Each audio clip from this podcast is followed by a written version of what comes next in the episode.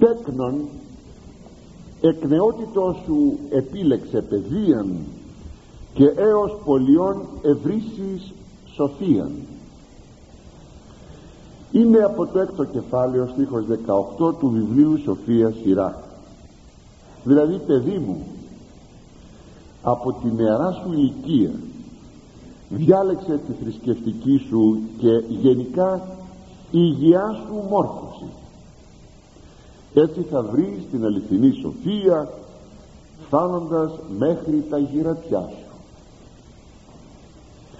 Λέγαμε για το θέμα της παιδείας ότι έχει δύο σκέλη αυτό το χωρίο ότι παιδεία η πρώτη περίπτωση η πρώτη διάσταση της παιδείας είναι η ενυπόστατο σοφία ότι είναι ένα άλλο όνομα της σοφίας της ενυποστάτους σοφίας δηλαδή του δευτέρου προσώπου της Αγίας Τριάδος και ότι δεν μπορεί να νοηθεί παιδεία εάν κανείς δεν έχει γνωρίσει αυτήν την παιδεία δηλαδή τη σοφία του Θεού.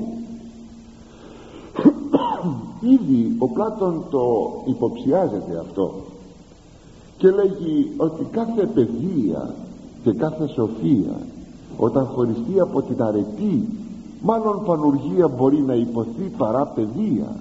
Αυτό δείχνει ότι η παιδεία έχει κάτι το ουσιαστικότερο και κάτι το βαθύτερο. Φυσικά σαν ειδωλολάτρης δεν μπορούσε να το γνωρίζει αυτό ή το θέμα αποκαλύψεως. Και βέβαια απεκαλύφθη το δεύτερο πρόσωπο της Αγίας Τριάδας πάρτε το παιδί και βγείτε έξω σας παρακαλώ.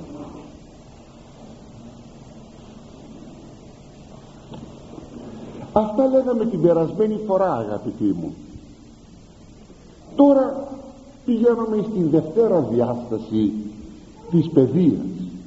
Διότι όταν λέγει εδώ ο σοφός σειράς τέκνον παιδί από την νεότητά σου να επιλέξεις την παιδεία ποια είναι αυτή η παιδεία εκτός του ότι είναι το δεύτερο πρόσωπο της Αγίας Τριάδος. Είναι αυτή που σας είπα τώρα η δευτέρα διάσταση της παιδείας. Και βεβαίως και αυτή ανήκει στη σοφία του Θεού. Και αυτή ανήκει στο Θεό. Αλλά είναι όμως η παιδεία εν ευρία ενία. Ως γνώσης και ως επιστήμη. Σημειώσατε δε ότι και η λέξη επιστήμη στην Παλαιά Διαθήκη είναι συνώνυμος της σοφίας της ενυποστάτου είναι ένα από τα ονόματα του Θεού Λόγου. Εξάλλου αυτός ο ίδιος ο Ιερός Συγγραφεύς ο Σειρά εταξίδευσε πολύ για να αποκτήσει αυτή την γνώση. Λέγει στο τελευταίο κεφάλαιο του βιβλίου του τα εξής. Κάνω μία έτσι, επιλογή ότι προσευχήθη στον Θεό και λέγει στην προσευχή του έτσι ο νεότερος πριν ή πλανηθήνε με εζήτησα σοφίαν προφανώς εν προσευχή μου έναν δυναού ηξίουν περί αυτής εκ νεότητός μου ήθνευσα αυτής. Αυτήν. Είναι στο 51 κεφάλαιο. Ότι λέγει ενώ ακόμη ήμουν νέος και πριν ή πλανηθήνε με πριν δηλαδή ταξιδέψω περιπλανηθώ ταξιδέψω σε μορφωτικά ταξίδια εζήτησα με ειλικρίνεια στην προσευχή μου να μου δώσει ο Θεός τη σοφία. Προσευχήθηκα εις το ναό του Θεού και ηξίωσα και παρεκάλεσα από την νεότητά μου να την ανοιχνεύσω τη σοφία. Και μάλιστα λέγει στη συνέχεια προκοπή εγενετόμη εν αυτή πρόκοψα λέγει σε αυτήν διαμεμάχιστε η ψυχή μου εν αυτή ότι η γονίστη η ψυχή μου δια την αποκτήσω. Έκανα μάχη πόλεμο για να την αποκτήσω αυτήν την σοφία και συνεχίζει. Και τα αγνοήματα αυτής επένθησα. Και επένθησα ό,τι δεν μπορούσα να μάθω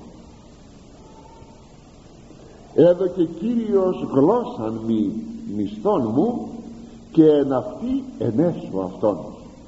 Και σαν ένα μισθό, σαν μια αμοιβή όλου αυτού του κόπου μου για να αποκτήσω την σοφία ο Κύριος μου έδωσε γλώσσα δηλαδή ευχαίριαν γλώσσης που είναι βεβαίως ένας δείκτης μορφώσεως.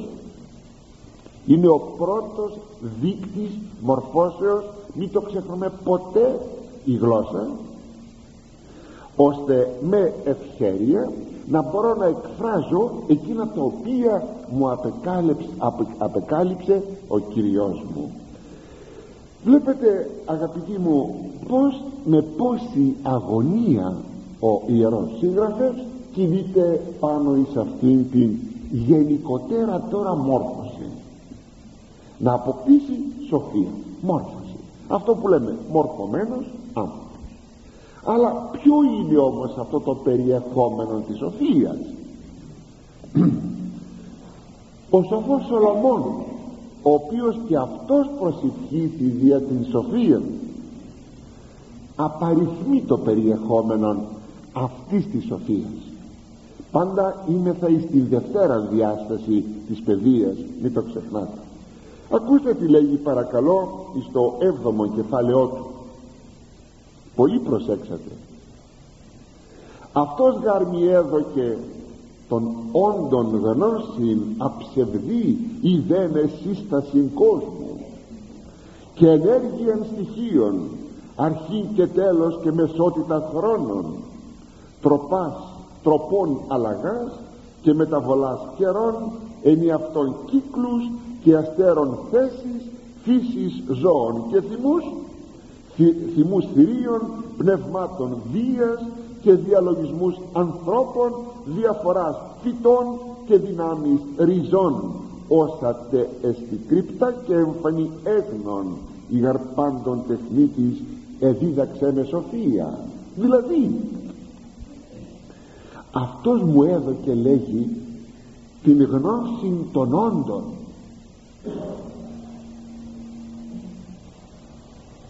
απομένει η δια τους Αγίους της Εκκλησίας να μάθουν τους λόγους των όντων. Εδώ δεν έχουμε τους λόγους των όντων αλλά έχουμε την γνώση των όντων.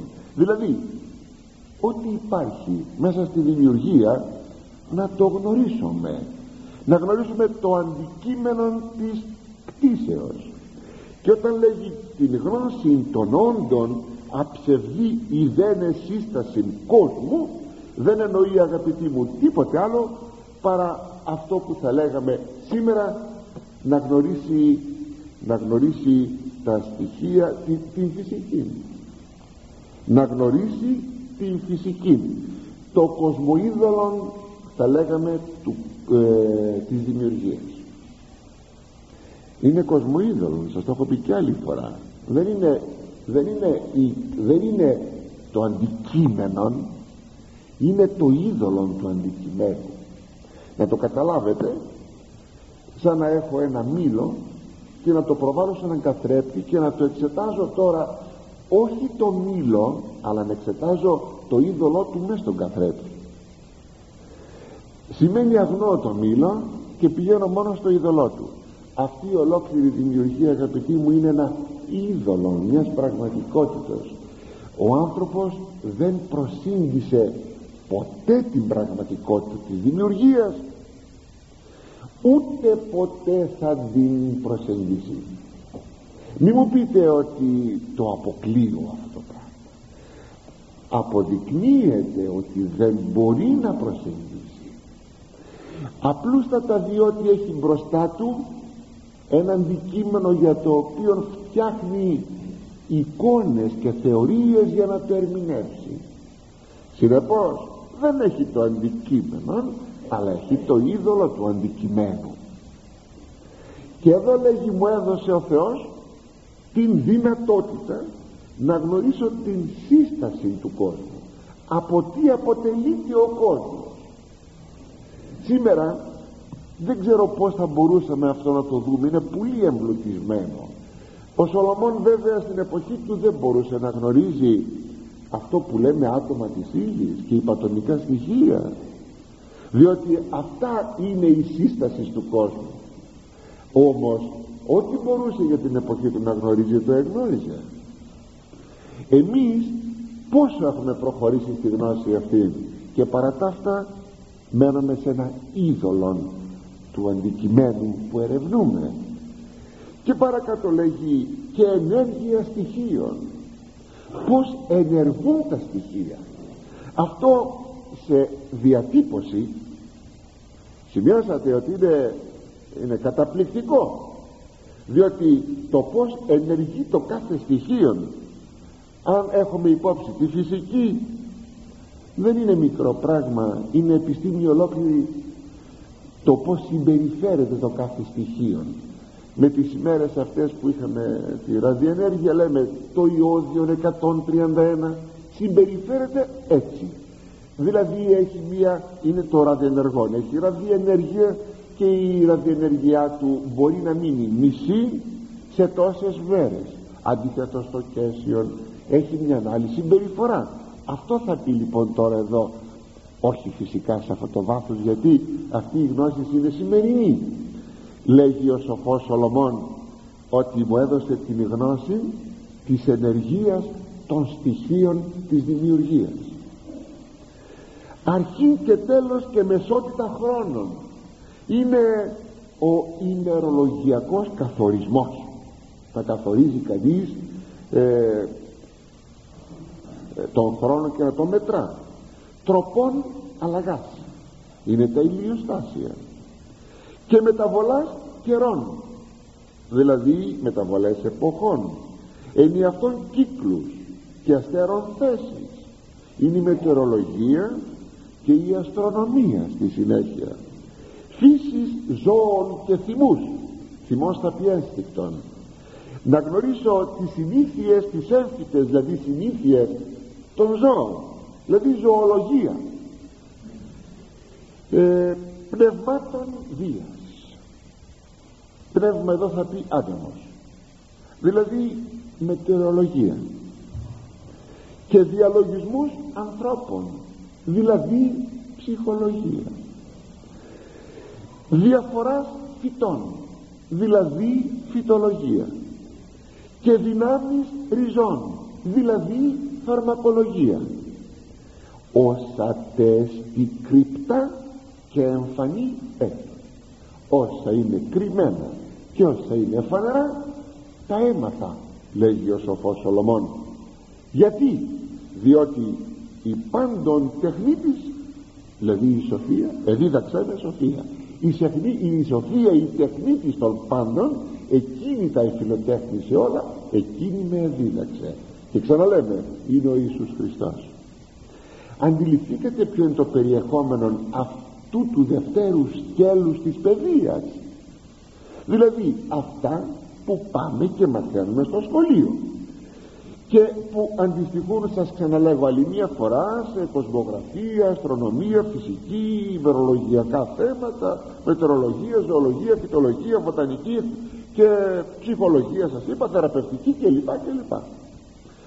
Πού είναι εκείνοι που λέγουν ότι η γνώση είναι από το σατανά. Η γνώση αγαπητοί μου δεν είναι από το σατανά. Η γνώση είναι από τον Θεό δεν είναι δυνατόν ποτέ ο φιλοτεχνής σας Θεός η φιλοτεχνής σας ασοφία το δεύτερο πρόσωπο που μετά τα αυτά ενηλθρώπησε ο Ιησούς Χριστός δεν είναι δυνατόν ποτέ να θέλει να αποκλείσει τον άνθρωπο που είναι κατ' εικόνα του Θεού να μην γνωρίσει εκείνα που φιλοτεχνεί. Διότι πως θα εδοξάζεται ο Θεός. Λέμε μια κότα λαϊκό βέβαια αυτό είναι πάρα πολύ λαϊκό, λαϊκό αλλά όμως είναι χαρακτηριστικό. Μια κότα λέει άμα πίνει νερό λέμε σηκώνει το κεφάλι της ψηλά και ευγνωμονεί το Θεό ε βέβαια δεν ευγνωμονεί το Θεό η κότα γιατί δεν γνωρίζει το Θεό η κότα απλώς είναι η κατασκευή της τέτοια που για να πάει το νερό κάτω πρέπει να σηκώσει το κεφάλι προς τα πάνω. Για μένα των λογικών άνθρωπων είναι, είναι η εικόνα ευγνωμοσύνης. Εάν εγώ λείψω από τη δημιουργία εγώ ο λογικός άνθρωπος τότε δεν έχει πια έννοια η σοφία του Θεού μέσα στην κτήση εγώ συνειδητοποιώ την σοφία του Θεού εγώ ο άνθρωπος. Και εγώ θα δοξάσω το Θεό για ό,τι υπάρχει μέσα στην δημιουργία δεν είναι, δεν είναι συνεπώς δυνατόν ποτέ η γνώση αυτή η επιστήμη να είναι δαιμονική. Αλλά τι μπορεί να είναι δαιμονικό; Η χρήση αυτής της γνώσεως μπορεί να σταθεί δαιμονική. Γνωρίζω τη ραδιενέργεια ποιος την έκανε τη ραδιενέργεια ο Θεός την έκανε. Δεν είναι κάτι που τώρα ξεπετάχθηκε.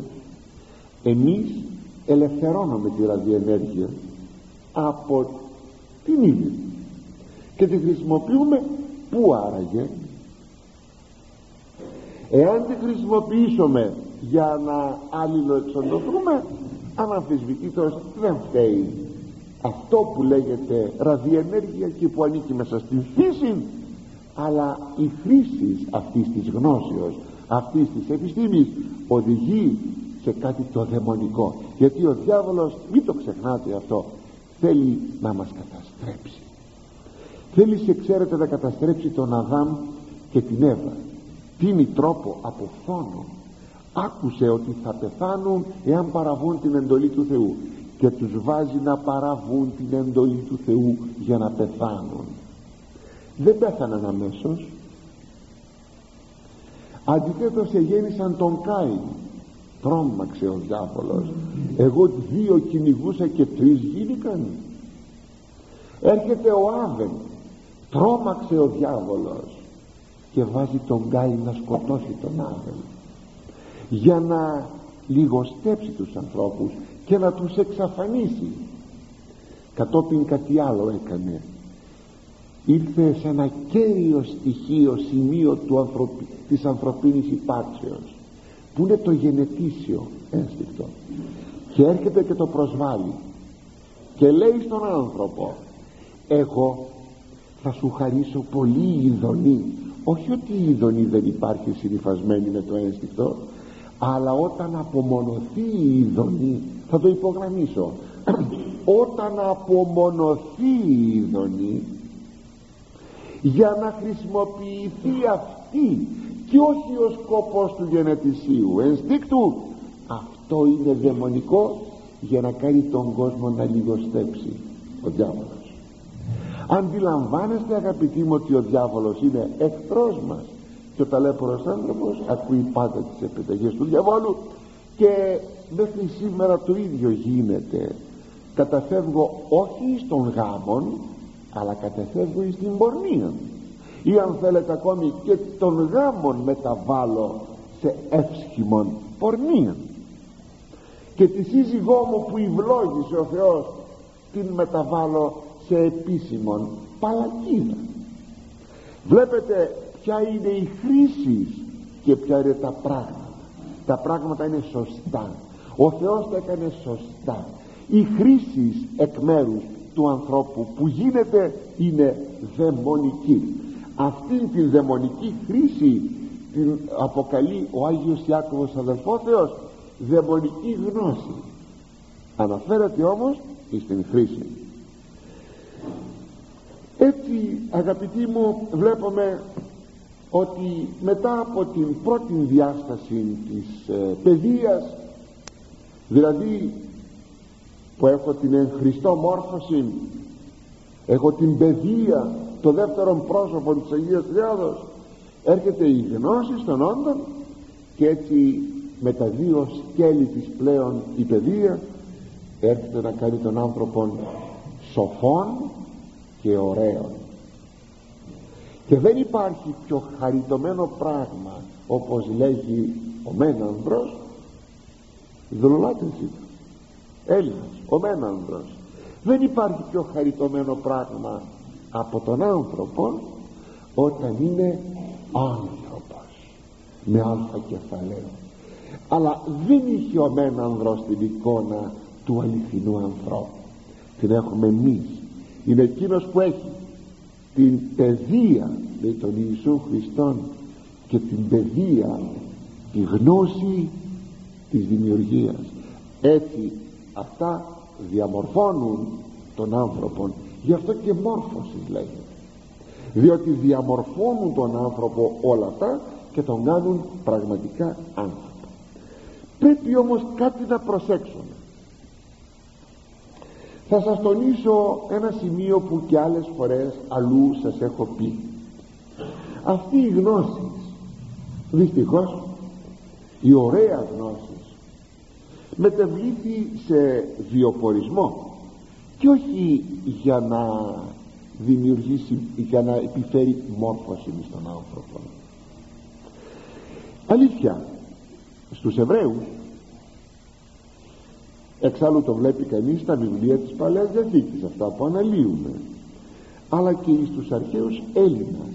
Η παιδεία με το δεύτερο σκέλος της δεν συνεδέεται με τον βιοπορισμό. Δηλαδή δεν σήμαινε ότι έπρεπε να μορφωθώ για να βγάλω λεφτά. Δηλαδή να γνωρίσω το ανθρώπινο σώμα. Λέει την σωματολογία ή την ιατρική στη συνέχεια για να βγάλω χρήματα. Όχι αλλά για να γνωρίσω το ανθρώπινο σώμα. Έτσι ο επιστήμον δεν είναι το επιστήμον για να βγάζει χρήματα. Ή το επιστήμον γνώστης για να είναι άνθρωπος. Αυτό ήταν το ιδεώδες των αρχαίων Ελλήνων.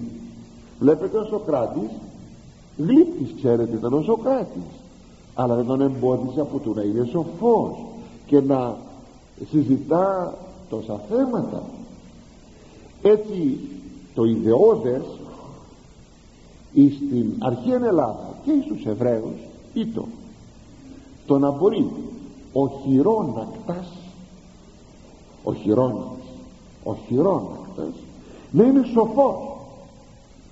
Και ο σοφός να είναι χειρόνακτας δηλαδή επειδή είσαι αγρότης δεν σημαίνει ότι δεν μπορείς να μορφωθείς. Τελείωσες και πανεπιστήμιο και πανεπιστήμια. Εάν καθίσεις τα χωράφια σου να τα δουλέψεις τι σε υποτιμά πρέπει να αξιοποιήσεις τα πτυχία σου για να βγάλεις χρήματα; Και αν ακόμα είσαι επιστήμον και έχεις μια εργασία επιστημονική σε τι θα σε υποτιμήσει; Να χρησιμοποιήσεις τα χέρια σου σκάφοντας τον κήπο σου και το χωράφι σου και ανεβαίνοντας το τρακτέρ για να οργώσεις σε τίποτα αυτό είναι το ιδεώδες. Ο σοφός να είναι χειρόναξ και ο χειρόναξ να είναι σοφός. Επιτέλους ας είναι έτσι. Αφού σήμερα δεν μπορούμε να έχουμε αυτό το ιδεώδες ότι μπορεί κανείς να μορφωθεί μόνο για να μορφωθεί και όχι για να βγάζει χρήματα. Έτσι θα μπορούσαμε να πούμε ότι η μόρφωση αγαπητοί μου είναι προνόμιον όλων των ανθρώπων. Και αν το θέλετε ένα ανεκτήμητο αγαθό. Ουδής μπορεί να εμποδίσει το παιδί να πάει στο σχολείο να μάθει γράμματα. Πολλά γράμματα.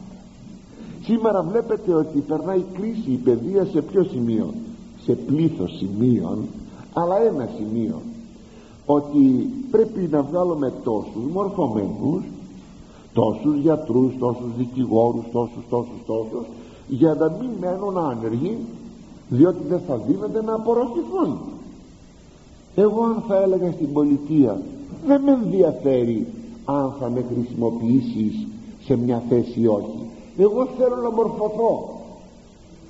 Δεν είναι δυνατόν αυτό να γίνει. Διότι επικρατεί πια το θέμα του διοπορισμού ότι ο μορφωμένος πρέπει οπωσδήποτε να βρει μια θέση να δουλέψει. Γιατί άραγε. Χάσαμε αυτό το ιδεώδες των αρχαίων Ελλήνων. Κρίμα. Κρίμα. Εγώ θα σας έλεγα αγαπητοί μου ε, ή εσείς ή παιδιά σας ή ξέρω εγώ να μορφωθούν. Όσα πιο πολλά μάθει κανείς είναι κέρδος και να καθίσει στην απλή του δουλειά τη χειρονακτική την απλή του δουλειά στο χωριό του. Πόσα προβλήματα θα είχαν λυθεί. Το θέμα της παιδείας στον τομέα που σας ανέφερα. Και να φτιάνουμε να φτάνουμε να φτιάχνουμε θα λέγαμε επιστημονικών προλεταριάτων. Με όλες τις γνωστές συνέπειες. Ή ακόμα το φαινόμενο της αστιφιλίας. Γιατί να τρέχω στις πόλεις. Έμαθα γράμματα. Θα κάτσω στον τόπο μου όχι θα κατέβω στη Λάρισα. Θα κάτσω στο χωριό μου. Τι ωραίο πράγμα. Είναι ξέρετε σπουδαίο πράγμα να είναι κανείς σοφός. Και ο σοφός όπου και να είναι είναι σοφός.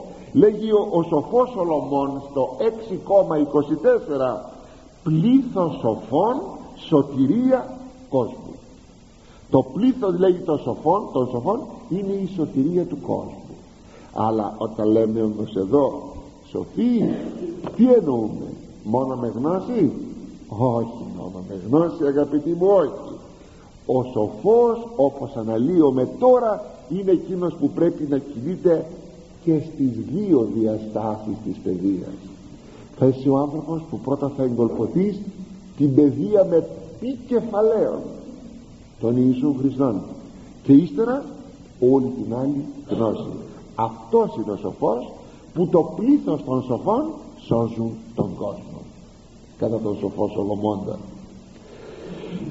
Ο στίχος που αναλύουμε τελειώνει με τη θέση ότι αν επιμείνεις στην παιδεία σε όλο το μήκος της ζωής σου τότε μέχρι που να σπρίσουν τα μαλλιά σου θα έχεις γίνει σοφός. Εδώ βέβαια ας με επιτραπεί να πω κάτι. Ότι αν υποτεθεί ότι έμαθα πολλά πράγματα αλλά γέρασα όμως. Σε τι πια θα μπορούσε να μου χρησιμοποιηθεί να μου χρησιμεύσει αυτή η σοφία; Καταρχάς εδώ θα λέγαμε ο άνθρωπος πεθαίνει. Τι κρίμα.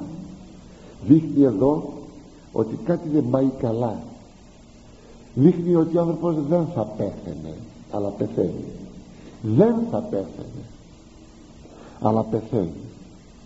Τότε αφού πεθαίνει γιατί να μάθει τόσα πράγματα; Σε τι έχουν να τον βοηθήσουν όλα αυτά; Αγαπητοί μου είναι μία οδός προς το Θεό.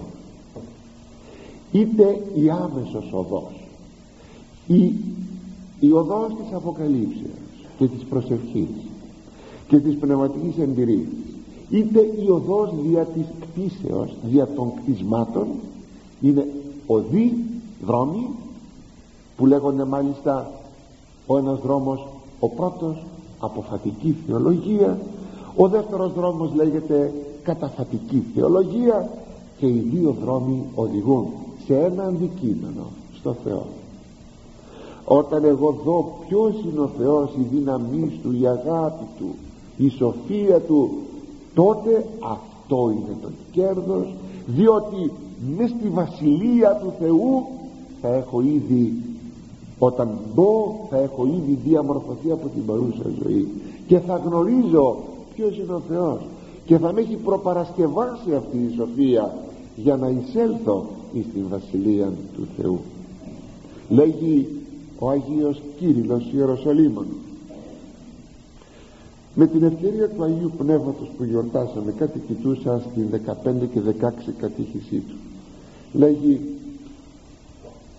ξέρεις ποιος είναι το Πνεύμα το Άγιο το Πνεύμα το Άγιο είναι παντού και κυβερνάει όλους τους ανθρώπους. Γνωρίζει όλα τα τάγματα των αγγέλων. Ξέρεις πως είναι οι άγγελοι; Δεν μετριώνται. Αυτό δεν το λέει ο Κύριλλος αλλά το λέει η δογματική μας όσοι ο αριθμός. Δηλαδή βάλτε μια μονάδα και βάλτε μηδενικά από πίσω. Όλων αυτών των δυνάμεων των λογικών αλλά και της αλόγου κτήσεως κυρίως είναι το Πνεύμα το Άγιο. Αυτό συνέχει αυτό συντηρεί αυτό τα πάντα βλέπει αυτό γνωρίζει οτιδήποτε δεν είναι τίποτα κρυμμένο από το Πνεύμα το Άγιο από όλη την κτιστή λογική και άλογων δημιουργία. Αν εγώ τώρα έχω μία γνώση αυτής της εκτάσεως του κόσμου ή εκείνο που τελευταία γράφει μια εφημερίδα ε, χριστιανική ε, γράφει ότι ανεκαλύφθη από κάποιον επιστήμονα αστρονόμων ένα λέγει άλλο σύμπαν που περιέχει χιλίους καθορίζεται και η θέση χιλίους γαλαξίες με τρισεκατομμύρια αστέρια και θα δώσει μια καινούργια εικόνα νέο είδωλο της φυσικής. Αυτό που σας έλεγα στην αρχή. Είδατε νέο. Ανανεώνει το προηγούμενο. Γι' αυτό δεν έχουμε σαφή εικόνα του αντικειμένου. Ανανεώνεται διαρκώς. Αυτό εάν ξέρω. Όσο αρωτριών στίχος 19 και ο Σπύρον πρόσελθε αυτή και ανάμενε τους αγαθούς καρπούς αυτής. Εργάρτη εργασία αυτής ο λίγων κοπιάσεις και ταχύ φάγεσαι γεννημάτων αυτής. Δηλαδή όπως εκείνος που οργώνει και σπείρει και κοπιάζει έτσι και εσύ να προσέλθεις προς την αληθινή μόρφωση με την απόφαση να κοπιάσεις. Και περίμενε τους καλούς της καρπούς γιατί όταν εργάζεσαι για να την αποκτήσεις βέβαια θα κοπιάσεις λίγο αλλά σύντομα θα γευτείς τους καλούς της καρπούς εδώ αγαπητοί έχουμε μια πολύ ωραία εικόνα από τη γεωργική ζωή που δείχνει κατά παράλληλο τρόπο την απόκτηση των αγαθών της σοφίας. Όπως θα δουλέψει στο χωράφι σου έτσι και στο πνευματικό σου χωράφι για να αποκτήσεις τη σοφία. Δηλαδή πρώτα θα σπείρεις και μετά θα θερήσεις σήμερα γνωρίζετε ότι τα παιδιά μας θέλουν να θερήσουν ενώ δεν έσπηραν. Πόσο θα επιθυμούσαν να είχαν ένα πτυχίο στην τσέπη αλλά να μην πάνε στο σχολείο. Και βέβαια θα έρθει κάποια μέρα που θα στέλνει το πανεπιστήμιο ή το γυμνάσιο ή το λύκειο το πτυχίο στο σπίτι ταχυδρομικός χωρίς να κάνουν τον κόπο τα παιδιά να πάνε μέχρι εκεί. Βέβαια να μην φτάσει εκείνη η μέρα έχουμε κάποτε να κατανοηθεί ότι αυτά είναι ακατανόητα πράγματα και ολεθριότατα πράγματα. Πρώτα θα σπείρεις και μετά θα θερήσεις αυτό είναι ευνόητο. Τι θα σπείρεις; Την εργατικότητά σου. Θα σπείρεις την φιλομάθειά σου. Θα σπείρεις την αγρυπνία. Θα ξενυχτήσεις. Όχι όμως όπως ξενυχτούν σήμερα οι φοιτητές μας που όλο το χρόνο διασκεδάζουν και δυο μήνες ένα μήνα κάθονται και αγρυπνούν και επειδή δεν μπορούν να βγάλουν την ύλη γιατί νιστάζουν πίνουν καφέδες επί καφέδων για να αντέξουν και παίρνουν το πτυχίο τους με σπασμένο νευρικό σύστημα. Όχι έτσι αλλά με την έννοια ότι θα κινηθώ λιγότερο απλώς. Λιγότερο απλώς. Μία ώρα παρα, ε, λιγότερο από εκείνο που κοιμάμαι. Δύο ώρες ίσως καμιά φορά. Όχι να αρρωστήσω. Θέλει αγρυπνία. Θα σπείρω ακόμη τα δάκρυα. Λέγει ένα στίχος ωραιότατος από τους ψαλμούς. Οι σπείροντες εν δάκρυση εν αγαλιάσει θεριούσι αυτοί που σπέρνουν με δάκρυα με αγαλίαση θερίζουν διότι όταν κοπιάσεις πολύ στεναχωρεθείς πόσα πράγματα πόσα πόσα πόσες πιέσεις υπάρχουν. Έτσι θα λέγαμε νοητά και πραγματικά θα κλάψεις και θα δακρύσεις. Όλα αυτά όμως είναι μια αφορμή να θερήσεις αγαλίαση και χαρά. Ακόμη θα σπείρεις υδρότες δαπάνη χρημάτων θέλετε ακόμη και περιορισμούς ανέσεων. Δεν μπορείς να πεις εγώ θέλω το ταξιδάκι μου το καλοκαιράκι μου θέλω τα παρτάκια μου θέλω α όχι. Αν είσαι και θέλεις να γίνεις σοφός θα περιορίσεις τις ανέσεις σου. Δεν είναι δυνατόν να γίνεις σοφός αλλιώτικας. Αυτό νομίζω το καταλαβαίνουμε όλοι. Αν λοιπόν σπείρει κανείς αυτά τι θα θερήσει; Θα θερήσει παιδεία και με τις δύο διαστάσεις. Φρόνηση σύνεση επιστήμη σοφία. Αυτό το ανάμενε τους αγαθούς καρπούς αυτής που λέγει ο στίχος που σας διάβασα σημαίνει ότι βασικός παράγον της καρποφορίας είναι η υπομονή. Πρέπει να υπομείνεις και να επιμείνεις αν δεν έχεις την υπομονή και την επιμονή δεν πετυχαίνεις τίποτα. Εκεί στην παραβολή τους σπορέως σημειώνει στο τέλος ο Κύριος. Ο σπόρος που πέφτει στην καλή τη γη. Δεν είναι αρκετό το ότι έπεσε στην καλή τη γη. Εκεί λέγει ακούσαντες των λόγων και καρποφορούσιν εν υπομονή άκουσες το λόγο του Θεού θα τον καρποφορήσεις με υπομονή. Δεν θα πεις α δεν το καταλαβαίνω α, α, όχι. Μάλιστα δεν ξέρω αν πρέπει να σας ξαναπώ εκείνη τη μέθοδο της ιεριχούς. Σας την έχω πει αλλά αν κάποιοι δεν την ξέρετε ακούσετε την και όσοι την ξέρετε να σας εδραιωθεί στη μνήμη σας. Πως έπεσε η Ιεριχώ ξέρετε; Αμαχητή πως αμαχητή μάχη έγινε αλλά άμαχος μάχη. Κατά εντολή του Θεού θα έπρεπε οι Εβραίοι όλος ο λαός να γυρίζουν κάθε μέρα επί επτά ημέρες μια φορά γύρω γύρω από τα πανύψηλα τείχη της Ιεριχούς σιωπηλότατη. Ένα κύκλο και θα πηγαίνετε λέει μετά στην κατασκήνωσή σας. Την άλλη μέρα το πρωί όλος ο λαός σιωπηρός. Από μέσα οι κάτοικοι της Ιεριχούς άρχισαν να ανησυχούν. Τι περίεργη συμπεριφορά είναι αυτή. Να μας κυκλώνουν γύρω γύρω θα το λέγαμε σήμερα μάγια μας κάνουν. Να βλέπετε δηλαδή εσείς έναν άνθρωπο να έρθει σπίτι σας να γυρίζει γύρω γύρω και να φεύγει. Και αυτό να το κάνει κάθε μέρα τι θα πείτε θα αρχίσετε να, να χοροπηδάτε από μέσα. Αυτή η συμπεριφορά του θα σας βγάλει από το σπίτι σας. Προσέξτε μη φοβόσαστε. Παράδειγμα το έτσι σκέφτηκαν από μέσα από την πόλη οι κάτοικοι. Ο Θεός λέγει την εβδόμη ημέρα θα κάνετε επτά κύκλους σιωπηλοί. Όταν θα μπείτε στον έβδομο κύκλο οι έξι θα ήταν σιωπηλοί στον έβδομο κύκλο τότε όλος ο λαός θα φωνάζει και θα αλαλάζει οι σάλπιγγες θα ηχούν. Και τότε θα δείτε τα τείχη να πέφτουν και έπεσαν αγαπητοί μου τα τείχη και άνοιξε η πόλη. Αυτό είναι η παιδεία του Θεού.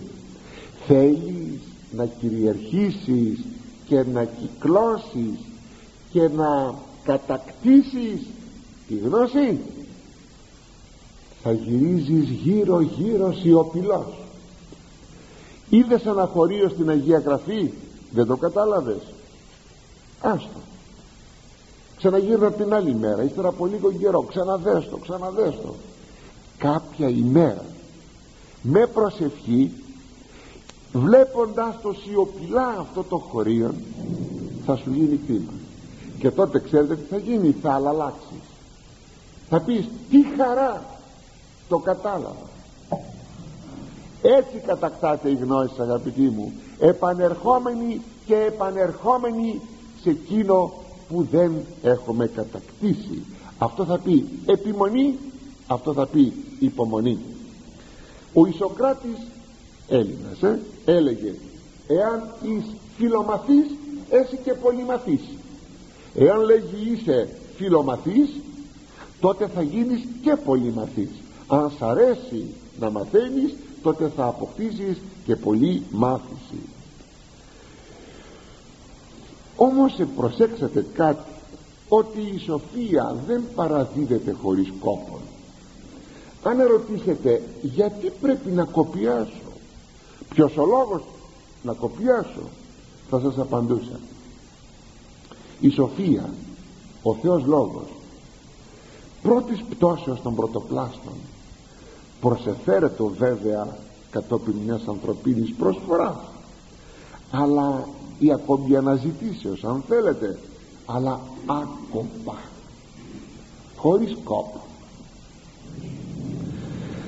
Όταν όμως οι πρωτόπλωστοι αμάρτησαν και οι απόγονοί τους πια βγήκαν από τον παράδεισο τότε η αναζήτηση της σοφίας δεν γίνεται χωρίς κόπο είναι ένα τίμημα που πρέπει να πληρώνουμε.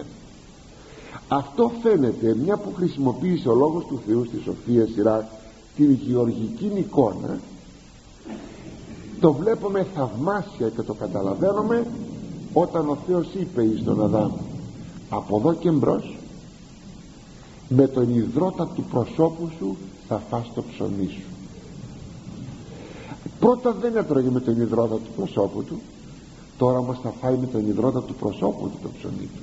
Σημαίνει τώρα τη σοφία θα τη βρεις με τον υδρότα του προσώπου σου. Γιατί; Πρέπει να θυμάσαι ότι είσαι ο πεσμένος άνθρωπος ο πεπτοκός άνθρωπος.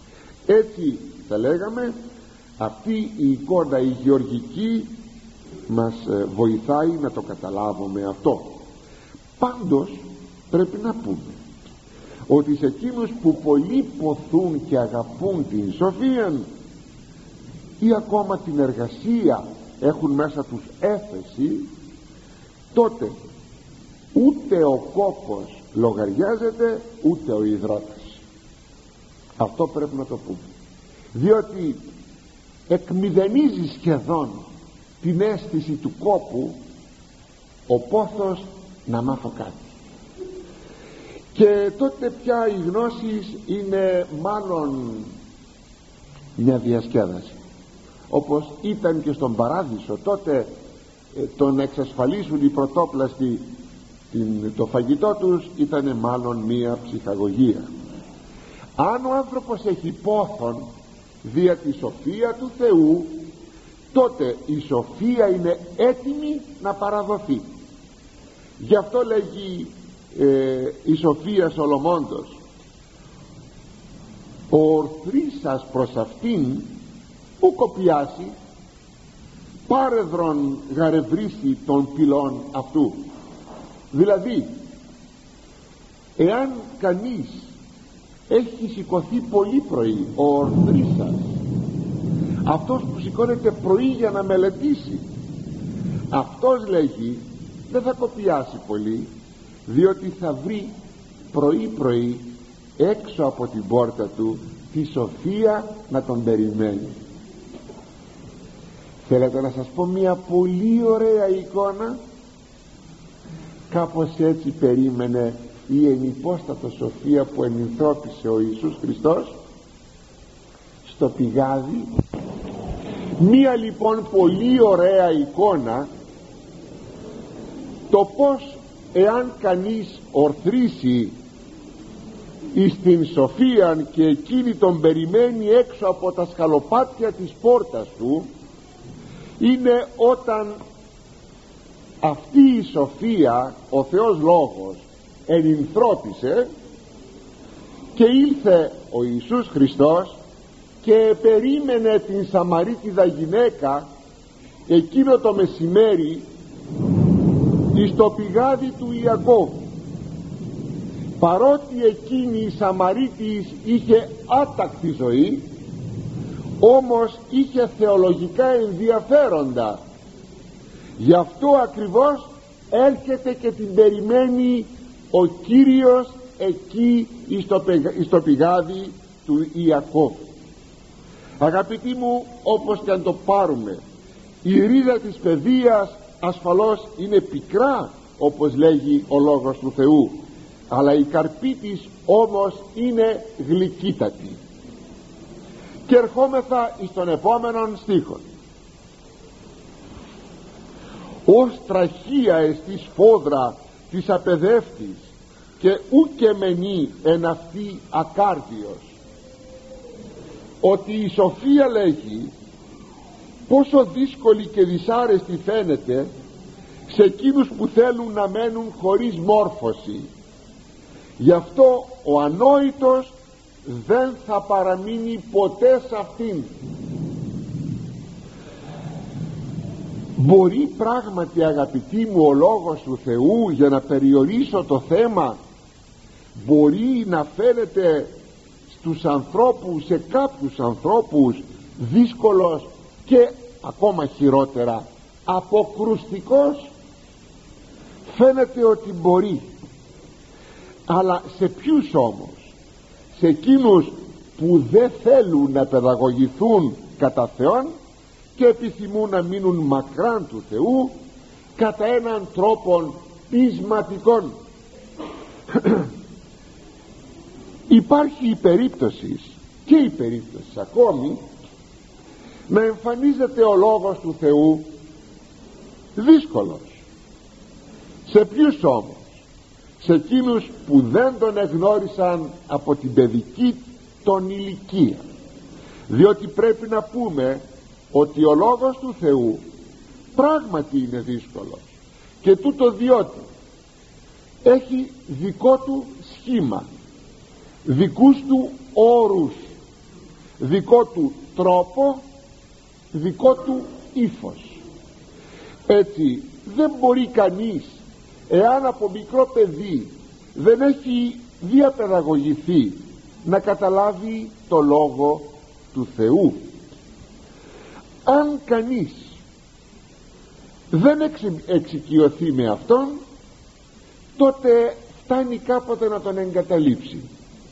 Το φαινόμενο παρατηρείται σε πολλούς ακόμη μορφωμένους ανθρώπους έρχονται να ακούσουν λόγο Θεού και τον, τον θεωρούν δύσκολο τον θεωρούν ακατανόητο πρέπει να σας σημειώσω εδώ ότι πολλές φορές το έχω διαπιστώσει αυτό.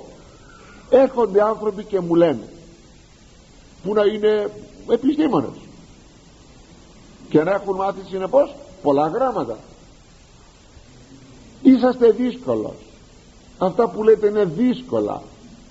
Και η απορία τους. Απορούμε λέγει. Πως εκείνες οι γυναίκες έρχονται μπροστά μπροστά και σας ακούνε; Μα για να έρχονται δεν έρχονται για να χάσουν τον καιρό τους. Σημαίνει ότι κάτι καταλαβαίνουν. Αν δεν καταλαβαίνουν πολλά. Εδώ ακριβώς βλέπει κανένας ότι αυτοί οι άνθρωποι δεν εξοικειώθησαν με τους όρους και το σχήμα και τον τρόπο και το ύφος του Λόγου του Θεού. Άρα πρέπει ακόμη από την παιδική μας ηλικία να ακούμε το Λόγο του Θεού. Γι' αυτό επιμένω τα παιδιά σας να ακούν το Λόγο του Θεού. Μόνο που θα πρέπει να είναι πειθαρχημένα εις των χώρων που ακούγεται ο Λόγος του Θεού διότι αν ατακτούν τότε ούτε εκείνα ωφελούνται ούτε εκείνοι που πήγαν να ακούσουν έχουν τίποτα να ωφεληθούν. Πρέπει ακόμη να σημειώσουμε ότι είναι και ο φωτισμός του Θεού που φωτίζει ποιους όμως. Τους επιδεκτικούς ανθρώπους. Δεν φωτίζει όμως τους μη επιδεκτικούς ή αν θέλετε καλύτερα τους κακοπροαιρέτους ανθρώπους. Διότι σε αυτούς ο λόγος του Θεού φαίνεται τραχής και κλειδωμένος όπως μας είπε ήδη το χωρίο. Για αυτούς ισχύει εκείνο που λέγει το βιβλίο των παροιμιών. Εμίσησαν σοφίαν των δε λόγων του Κυρίου ου προήλαντο. Μίσησαν τη σοφία και το λόγο του Κυρίου δεν τον προτίμησαν ή όπως λέγει η Ιδία η Σοφία έστε γάρ όταν επικαλέσεις Θεέ εγώ δε ούκης ακούσω με ημών όταν εσείς θα με καλείτε εγώ δεν θα σας ακούω. Ζητήσουσι με κακή και ούχε βρήσουσι θα με ζητήσουν οι κακοί αλλά δεν θα με βρουν και λέει στη συνέχεια κτίσαστε σοφίαν ακάρδιος συγγνώμη κτίσαστε σοφίαν ακάρδιος ουδινήσετε ο δες σκολιάζων του μαθήν εμπεσίτε εις κακά λέει πάλι το βιβλίο των παροιμιών στο 17 κεφάλαιο δηλαδή το να αποκτήσει τη σοφία ένας άνθρωπος ακάρδιος που λέγει και η Σοφία Σιράκ στο χωρίο που αναλύομαι τώρα είναι αδύνατον είναι αδύνατον. Και αυτός ο οποίος σκολιάζει σκολιάζω θα πει διστροπώ. Εκείνος ο οποίος διστροπεί το να, να μάθει αυτός θα πέσει σε πολλά κακά. Εδώ πρέπει να σας πω αγαπητοί μου τι θα πει ακάρδιος άνθρωπος είναι ο στερούμενος βαθίας σκέψεως αλλά και ευγενών αισθημάτων. Αυτός έχει μία καρδιά και με ένα νουν που δεν είναι δυνατόν ποτέ εκεί να εγκατασταθεί η σοφία. Πολλοί ξέρετε πέρασαν. Πολλά παιδιά πέρασαν από κατηχητικά σχολεία από κύκλους μελέτης Αγίας Γραφής από πνευματικές συνάξεις και ομιλίες αλλά δεν πρόσεχαν. Προσέξτε και παιδιά και μεγάλοι δεν πρόσεχαν και δεν ήσαν διατεθειμένοι να μάθουν. Α, ήρχοντο απλώς. Μάλιστα πολλές φορές είναι και άλλοι οι λόγοι που θέλουμε να πάμε να ακούσουμε το Λόγο του Θεού για να συναντήσουμε κάποια πρόσωπα τα οποία δεν μπορούμε κατά άλλον τρόπο να τα συναντήσουμε και κλείνουμε τη συνάντησή μας το ραντεβού μας. Το κλείνουμε σε τέτοιους τόπους για να ειδούμε τα πρόσωπα ή το πρόσωπο που θέλουμε αλλά δεν έχουμε το νου μας για να ακούσουμε το Λόγο του Θεού. Το αποτέλεσμα ξέρετε ποιο είναι; Όταν έχουμε τέτοιους ακροατάς που είναι ακάρδιοι έχουν ρηχότητα. Δεν ενδιαφέρονται για το Λόγο του Θεού. Το αποτέλεσμα είναι να μην μάθουν την τέχνη της ζωής. Ακόμη να μην επισημάνουν τους κινδύνους που τους επαπειλούν στη ζωή τους. Και έτσι να πέφτουν σε απίθανες παγίδες. Φερρυπίν είμαι μάρτης αυτών που σας λέγω αυτών των πραγμάτων ακούνε για τον μασονισμό. Δεν τους ενδιαφέρει. Αλλά όταν τους γίνει μια προσέγγιση από τον μασονισμό δεν θυμούνται τίποτα από αυτά που άκουσαν. Έχουν ακούσει και τη μαγεία. Αλλά δεν προσέχουν. Όταν βρεθούν σε μια δυσκολία γίνονται θύματα της μαγείας έχουν ακούσει για τον φροηδισμό για τη θεωρία της εξελίξεως για τον ηλισμό με αναλύσεις με τοποθετήσεις με παραδείγματα. Αλλά όταν τους προσφερθούν αυτά δηλαδή η θεωρία της εξελίξεως ο φροηδισμός ή ο ηλισμός όπου κι αν μπορεί να προσφερθεί αυτός και έχει πολλά ε, αμπαλάζ ο ηλισμός για να προσφερθεί. Δηλαδή έχει πολλά περιτυλίγματα. Προσέξτε έχει πολλά περιτυλίγματα. Δηλαδή πολλές μορφές που προσφέρεται ο ηλισμός. Σπέβδουν αγαπητοί μου όλα αυτά να τα εγκολποθούν σαν να μην άκουσαν ποτέ τους τίποτα. Ακούνε για παγίδες της ζωής. Ακούνε για τα ναρκωτικά ακούνε για, το, για την, ε, τα αποτελέσματα του ινοπνεύματος της χαρτοπεξίας. Και με την πρώτη ευκαιρία γίνονται θειασότε όλων αυτών. Τι σημαίνει; Σημαίνει ότι όλοι αυτοί είναι ακάρδιοι και αν θέλετε σκολιάζουν που μαθήν να χρησιμοποιήσουν το Ιερό Κείμενο. Διστροπούν στο να μάθουν έρχονται μεγάλοι άνθρωποι πια παρασυρθέντες από κάτι. Ας πούμε από τον πνευματισμό ας πούμε από τον μασονισμό. Και λέγω θυμάσαι που στο κατηχητικό σχολείο τα έχεις ακούσει αυτά; Τον καιρό λέει που μας τα λέγατε δεν προσέχαμε. Ορίστε. Ορίστε παρακαλώ. Ή ε, σε μεγάλα παιδιά με τα θέματα της ηθικής. Πέφτουνε με τα μούτρα στην αμαρτία. Και λέω έλα εδώ παιδάκι εμένα δεν με άκουσες να σας ειδοποιώ και να σας λέγω πρόσεξε αυτό το σημείο α ποιο μου τα έλεγες; Αυτοί οι διακάρδιοι άνθρωποι που όταν ακούν μόνο την καρέκλα τους πιάνουν και δεν κάνουν τίποτε άλλο. Σε αυτούς τους ανθρώπους δεν πάει η σοφία δεν ενικεί η σοφία. Και ποιο είναι το τέλος αυτών των ανθρώπων; Όποιο είναι το τέλος αυτών των ανθρώπων. Ακούσατε το αγαπητοί μου ποιο είναι το τέλος τους. Λέγει εδώ η σοφία και μεταμεληθήσει επεσχάτων παροιμίες 5,11 και μεταμεληθήσει επεσχάτων και όταν θα έρθει το τέλος σου ή το τέλος μιας καταστάσεως τότε λέγει θα μετανοήσεις. Όχι μετάνοια για να γυρίσεις στο σωστό το δρόμο. Νίκαν κατατριβώσει σάρκες σώματός σου και ερείς. Και μάλιστα όταν λέγει οι σάρκες του σώματός σου θα έχουν κατατριβεί. Δηλαδή δεν ακούς σου λέει σου λέει ο λόγος του Θεού μη πίνεις συνοπνευματόδη μη παίζεις χαρτιά μη τρέχεις τις ανηθικότητες και εσύ δεν δίνεις καμία σημασία. Τι κάνουν οι, οι, οι σάρκες του ανθρώπου αυτού. Κατατρίβονται. Ωραίο το ρήμα εδώ. Η νίκα αν κατατριβώσουν σάρκες σώματός σου. Γίνεσαι ένας ένας ένα κουρέλι πια οι ρητίδες έχουν αυλακώσει το πρόσωπό σου αν και είσαι νέος άνθρωπος ακόμα. Είσαι ένα ερήπιον.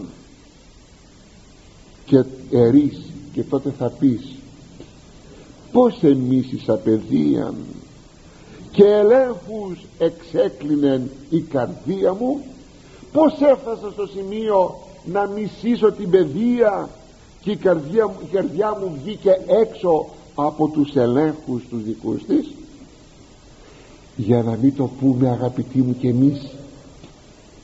Τώρα που μας προσφέρεται η σοφία ο Λόγος του Θεού δράξαστε λέγει ο Λόγος του Θεού φουχτιάσατε αρπάξατε με τη φούκτα σας την σοφία την παιδεία.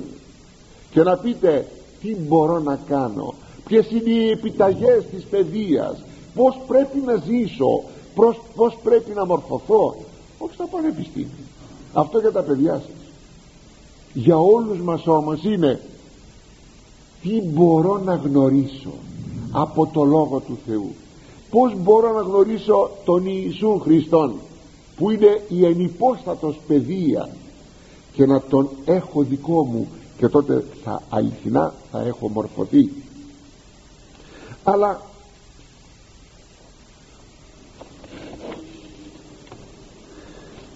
επειδή και η ώρα κάπως επέρασε και οι συνθήκες ύστερα από τον κεραυνό που έπεσε ήταν είναι λίγο ακατάλληλες.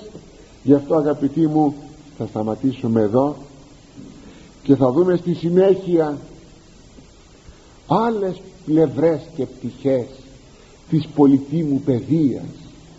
Πως πρέπει να την κρατήσουμε και να την εγκολποθούμε θα παρακαλέσω κάνω μια έκκληση στην αγάπη σας. Όλα αυτά που ακούτε προσέχετε πως ακούτε. Όπως λέγει ο Κύριος Ατονομήλη προσέχετε λέγει πως ακούτε. Δηλαδή να καταλάβουμε να καταλάβουμε τι πρέπει να γίνουμε. Και τότε ασφαλώς θα καταστήσουμε τον εαυτό μας κατοικητήριων κατάλληλων της σοφίας και τότε θα έρθει η σοφία να εγκαθιδρυθεί μέσα μας. Και θα λέγουν οι άνθρωποι τι σπουδαίος άνθρωπος είναι αυτός. Πως έγινε σπουδαίος. Άνοιξε την πόρτα του και δέχτηκε την ενυπόστατον σοφία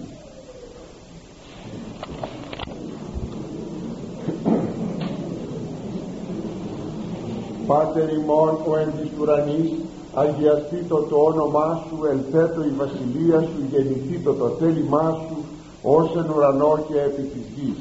Των άρτων ημών των επιούσιων δώσει μην σήμερον και άφηση μην τα οφειλήματα ημών ως και ημείς αφίεμεν τις οφειλέτες ημών.